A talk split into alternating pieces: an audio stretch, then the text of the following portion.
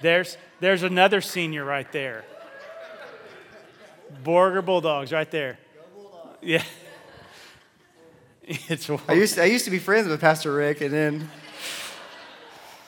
then stuff happened. You can go ahead and move to the opening slide of my sermon if you want to, as quick as possible. Thank you. Yep.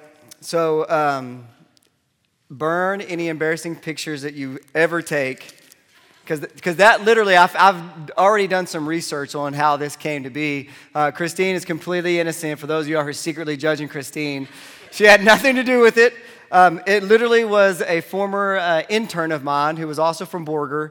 Uh, one of her friends was flipping through an old yearbook, and it was 2001, so I don't know where she found it. Saw a picture of me took a picture, texted to her. She texted to Jason, who I'm also no longer friends with.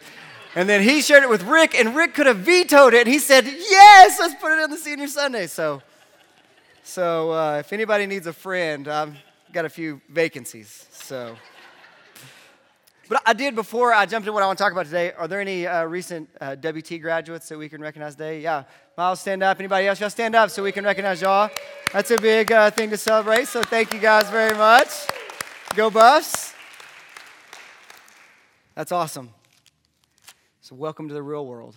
So, you're welcome. okay, um, let me pray for us so I can get back on track after that disturbing image in my mind. Uh, Father in heaven, uh, thank you so much for today. It's such a special day. Um, I, I, love Senior Recognition Sunday. It's just such a reminder that um, our lives should never stay in one place that we should always be uh, moving closer. We should be uh, digging deeper. We should be pursuing you with more passion and more zeal. That there's never going to be a place where we can stop and say, I've arrived and I can just kick back and just um, do nothing. You're always call, calling us deeper. There's always more of you discover. There's always more of this life that we can enjoy. And so I just thank you, Father, for all the graduates who are with us and who we celebrated today for reminding us uh, that we should not stop, uh, that we should not uh, give up, but we should continue to strive and pursue uh, in your strength and with your grace. And we pray all this in Jesus' name. And everybody said, Amen. Okay, well, um, because it's Senior Sunday, uh, I thought it'd be appropriate to start with a test. Now, graduates, you don't have to participate because y'all have done enough, so don't panic. So, we're going to start with a test today. Here in just a moment, I'm going to put a picture up of something that's in the process of being built. And when you think you know what it is that's being built, I want you to raise your hand, and I do have a prize for the first person to get it right. So, if we could put that picture up on the screen, what, what is being built? Oh, I saw Josiah first off. Wait, you're in the first service. Oh my gosh, no way. Did you have your hand? Go ahead. Statue of Liberty. That's right. Here you go. Yeah, right there. The Statue of Liberty. Exactly right. So I, have recently found some uh, some fascinating facts about the Statue of Liberty. Uh, you might have already known these, but I didn't. This kind of blew me away. Uh, first of all, if you don't know, uh, the Statue of Liberty was given to the United States by France uh, in celebration of the alliance that the two countries had during the Revolutionary War. Uh, that was a shocker to me. I never actually knew that. Don't tell my history teachers, uh, but that, I, that, got missed somehow in my training. But also, the Statue of Liberty uh, construction began in France in 1875. And when construction began, the crews worked around the clock, seven days a week, for nine years to complete the Statue of Liberty. Uh, it was finally completed in 1884. The skeleton that makes up the Statue of Liberty is made up of 250,000 pounds of puddled iron. Uh, if you know the difference between puddled iron and regular iron, if you could tell me later, because I've already been asked, like, what's puddled iron? I said, I don't know. I just Googled this information. I don't know. Um, the outer shell, the skin of the statue, is made up of 80 tons of copper sheeting and roughly 300,000 copper rivets hold that copper skin onto the statue. Now, we all know that the Statue of Liberty didn't come into existence by accident. We know that. We naturally just know that that's, that's not the case. But I think what we fail to think about, what we fail to kind of focus on, is the actual process and what kind of effort uh, and endurance went into creating such a beautiful statue. See, the Statue of Liberty did not come into existence in these huge, big uh, leaps. It didn't come into existence in these just explosions of creativity. The Statue of Liberty came into existence inch by inch, minute by minute, day by day, rivet by rivet for nine years. Just think about that the amount of effort and labor working around the clock, seven days a week for nine years. But then now we have this, this beautiful statue uh, that we get to enjoy. And see, that realization, that process is what, really what we're here to celebrate today. It's Senior, senior Recognition Sunday. And um, our seniors, our graduates, both uh, college and high school, uh, did not make it to today by accident. It took effort and work and striving. And there was a moment, and probably uh, several moments, that each of those graduates had to decide that it was worth it. It was worth the effort. I shared with the first service that uh, in order for our, our 15 graduates and our one graduate in this service, in order for them to get to the place to where they were going to receive their high school diploma, they had to endure roughly 2,340 school days. right? Kindergarten to uh, their senior year. 2,340 school days. They did not get to the place that they were graduates by accident. There was a process, there was a commitment, and there was endurance. And I believe that our seniors, our graduates, offer us a great opportunity to consider our own lives. Consider where we are at. Consider the direction and the trajectory of where we're going. And so I want to read again our scripture for today. Luke 14, 28 says this For which of you, intending to build a tower, does not first sit down and estimate the cost to see whether he has enough to complete it? See, whether you're about to graduate or you graduated 30 years ago, don't raise your hands, that wasn't a question. No matter where you're at in your stage of life, you should be taking time to consider where you are. Consider where you're going. We should be regularly asking ourselves these kinds of questions Have I built what I intended to? Does my life look like I wanted it to five years ago? Have I developed the kind of character and convictions that, that God wants for me? Is my life making the kind of impact that God believes it can? Am I going where I want to go? Am I achieving what I wanted to achieve? We need to be asking ourselves those questions because uh, what's important to know is that you're not going to arrive at a place where you can answer yes to those questions by accident. It's not just going to naturally occur any more than the Statue of Liberty naturally occurred or students naturally graduate. It just won't happen. And so if you're in a place where when I started asking those questions, you started thinking, no, or maybe, or uh, I'm just here because my grandson graduated, like whatever, whatever your answer is, if it's not yes, and yes, with confidence, I want to offer four simple steps uh, that you might follow to begin to explore uh, how to move your life in the direction that, that I believe uh, it should be moving. And so, four steps. The first step is know what you want to build. Isn't that common sense? The first step in building something is knowing what you want to build. But so many of us are just like, I just want to survive this week. I just want to make it to graduation, or I just, I just want to be able to pay my bills. And those are okay things. But if you don't sit down and say, What do I want my life to accomplish? What do I want to celebrate when my season on this earth is over? If we don't sit down and decide what we're going to build, we'll never build anything. So, step number one is deciding what you want to build. And the great thing is that Scripture helps us out. There's so many scriptures that help just inform us about what God hopes our lives accomplish and what he hopes that we're building. And I'm just going to share one with you today. This is 1 Peter chapter 1 verse 16. And it says, "For the scriptures say, you must be holy because I am holy." So God is looking at us, his, his disciples, and he's saying, You must be holy because I am holy. So, as disciples of Jesus Christ, we should be actively and purposefully working to build God's characteristics into our lives so that when somebody looks at our lives and they look at how we make decisions, how we spend our money, how we talk about other people, how we go about our day, how we handle hardship, how we walk through disappointment, that more and more and more it looks more and more and more like God. We should be actively and purposefully building God's characteristics into our lives so that we look more and more like the, the, that Christ the King who we're following but that will not happen by accident. So let's look at step two. Step two is a, a difficult one. Uh, step two is you must uh, determine what it will cost. And that's what Luke 14 28 is trying to reveal to us.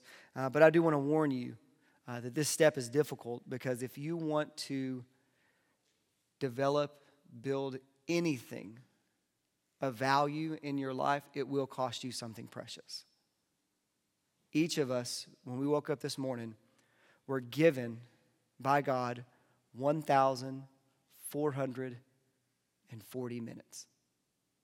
That's how many minutes you have available to you today, barring anything unexpected happening. It's just, you know, careful crossing the street. You've been given 1,440 minutes. And you have to decide are you going to spend any of those minutes on building God's characteristics into your life? You have to decide that because it will cost you. If you want something that's going to last through eternity, you're going to have to invest some time in building it. So let's look at step three. Step three is you have to decide whether you will pay the price. I think, in my opinion, this is the most difficult step uh, because most of us want to change. Most of us know we need to change. Most of us know what it's going to take in order to change. Really not sure if we're willing to pay the price. Really not sure if we're wanting to invest any of those 1,440 minutes uh, into developing God's characteristics. We, have, we are not really sure whether it's worth it or not. We, we, we well, we, you know, I got to work, God. I got to sleep. I got to eat. I got to spend time with my kids. I got to do this, I got to do that. And so if I spend some time on you, I'm not going to have any minutes to spend on something else. But only you can decide if it's worth it. But I want to help you because that, that's a difficult decision to make. You only have 1,440 minutes to spare. So in, it's in this step that I think it's important for us to engage our imagination, to think about the end of the process. Because you got to know that if you're building a sculpture with 30 tons of copper sheeting in the 1800s, there's, there's probably going to be some hiccups, probably going to be some unexpected uh, hurdles and obstacles. But don't you know that the, the artist who was overseeing the creation of the Statue of Liberty had in his mind what that final day was going to look like? Don't you think he thought about what it was going to feel like when the last rivet was driven in and the, and the crowd has kind of gathered and the sun began to rise and everybody saw the statue for the first time and the emotions and the cheering and the pats on the back and oh, it's so beautiful. Oh, they're gonna, it's going to be just, it's going to be seen for years and people are going to just celebrate it and they're going to, they're going to remember your name and they're going to be so appreciative. It's going to be such a glorious thing. Don't you think that those emotions stirred up in him and they pushed him and motivated him to go through the difficulties and the obstacles in order to see the final result? See, I think that's something that we hamstring ourselves when we refuse or we fail to use our imaginations when we're striving to build God's characteristics into our lives. Take some moments, take some time, think about what would your life be like if you had more peace? If the peace of God guarded your heart, like it talks about in the New Testament? What would your life be like if you had more faith? If, if unexpected circumstances and disappointments didn't shake you to the core, they just were things that you're like, Lord, the Lord will lead me through it. It's going to be hard, but he'll, he'll walk me through it. What kind of emotions would you experience if you led somebody to Christ for the first time? You were right there, front row seat, witnessing them have their sins forgiven for the very first time. What would that feel like? We have to engage those emotions. We have to think about what the end result will be so that we can that we'll be willing to pay the price and pay the cost to get to that end result. So I encourage you as you uh, walk through these steps not to shy away from using your imagination and thinking about what it will be like uh, when you actually see that characteristic or that quality of God built and established in your life. The fourth step is incredibly important, but it's often overlooked. The step number four is take small steps daily to build it. Once you decide what you're going to build, once you know how much it's going to cost, once you decide to pay the price, take small steps daily to build it. Because what ends up happening, and I think this is very subtle and sly on the part of our enemy Satan, uh, we'll make those decisions. We'll say, okay, I want to build God's character in my life. I want to be more faithful. And I know it's going to cost me some time. I know it's going to cost me uh, some, some effort and prayer and, and just, just pursuing that. I'm willing to pay the price. I'm willing to, to, to pay the cost to build that characteristic. We make those decisions, then we step into step four, and all of a sudden we hear Satan say, You can't eat an elephant. Right? Right? People who are asleep are like, Whoa, whoa, whoa, what just happened? What's he talking about? He probably doesn't use those words, but one of the, one of the dangerous things about Satan is he doesn't, he doesn't ever have to really scare us away from pr- pursuing God's characteristics. He just has to convince you it's just, it's just too big of a project. It's just too big. Whoa, whoa, whoa, Charlie, you're, yeah, you're trying to build faithfulness in your life. That's kind of like trying to eat an elephant. You, that's just too much. You don't have time for that. You know, you're trying to raise your kids. You're trying to, you know, pay your bills. Like, man, that's, that's just going to take too much. Just wait. Wait till the kids graduate high school, then really start working on building up that faithfulness, building that characteristic. See, he doesn't have to scare us, he just has, has to convince us it's going to be too much. It's going to cost too much. It's like eating an elephant. But the reality is, most of you who know where I'm going know that uh, the famous quote is uh, How do you eat an elephant? One bite at a time. See, when we feel that fear, welling up inside of us, when we feel that anxiety, like, oh, this is too much, I can't handle it, it's going to require too much, I don't have enough time, uh, what about this, who's going to take care of that? We have to step back and we have to say, okay, what, what small step can I do today to get towards that goal? Because again, the Statue of Liberty was not built in one day or one year, it took nine. Nine years of taking a, an incremental step each day, every day, till they finally, nine years later, got to the point that the statue was ready to be uh, shipped to the United States. We have to be committed to doing the same thing. So let me give you an example. Let's say it was faithfulness. You wanted to build up faithfulness in your life. That's a huge that's a huge undertaking. You want to be as faithful as God. Now remember, that's what we're trying to do. We're trying to build God's characteristics in our life. Think about how faithful He is. You know, He loves us. He's patient with us. He endures our, you know, our hiccups, and he, you know, He just puts up with the things that we, you know, we get distracted so easy. God is so faithful to us, and then we're going to turn around and try to build that characteristic in our own life. On the on the front end, that's too much. Whoa, there's no way I could ever be as faithful as God. Well, not today, but what could you do today? Take one step closer in building that.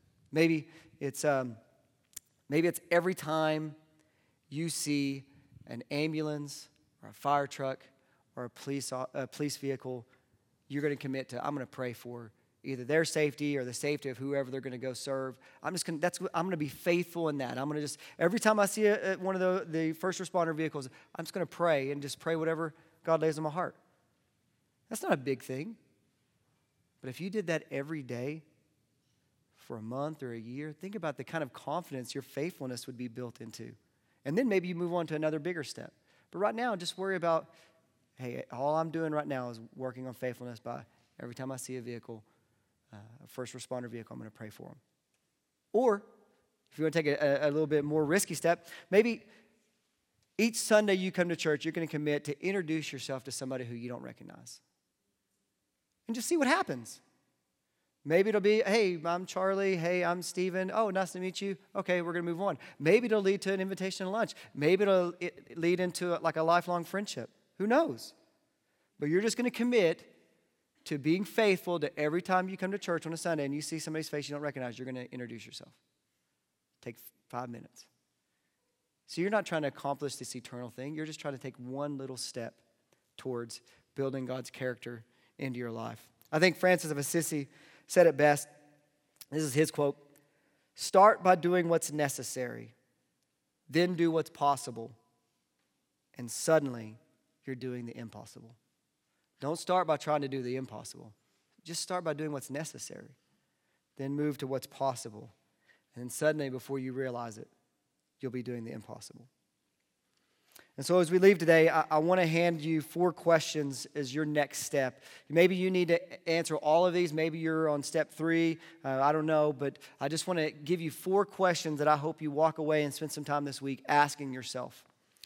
Question number one Do you know what you want to build? Question two Do you know how much it will cost? Three, are you willing to pay the price? And question four, what small steps can you take daily to build it? Let's pray.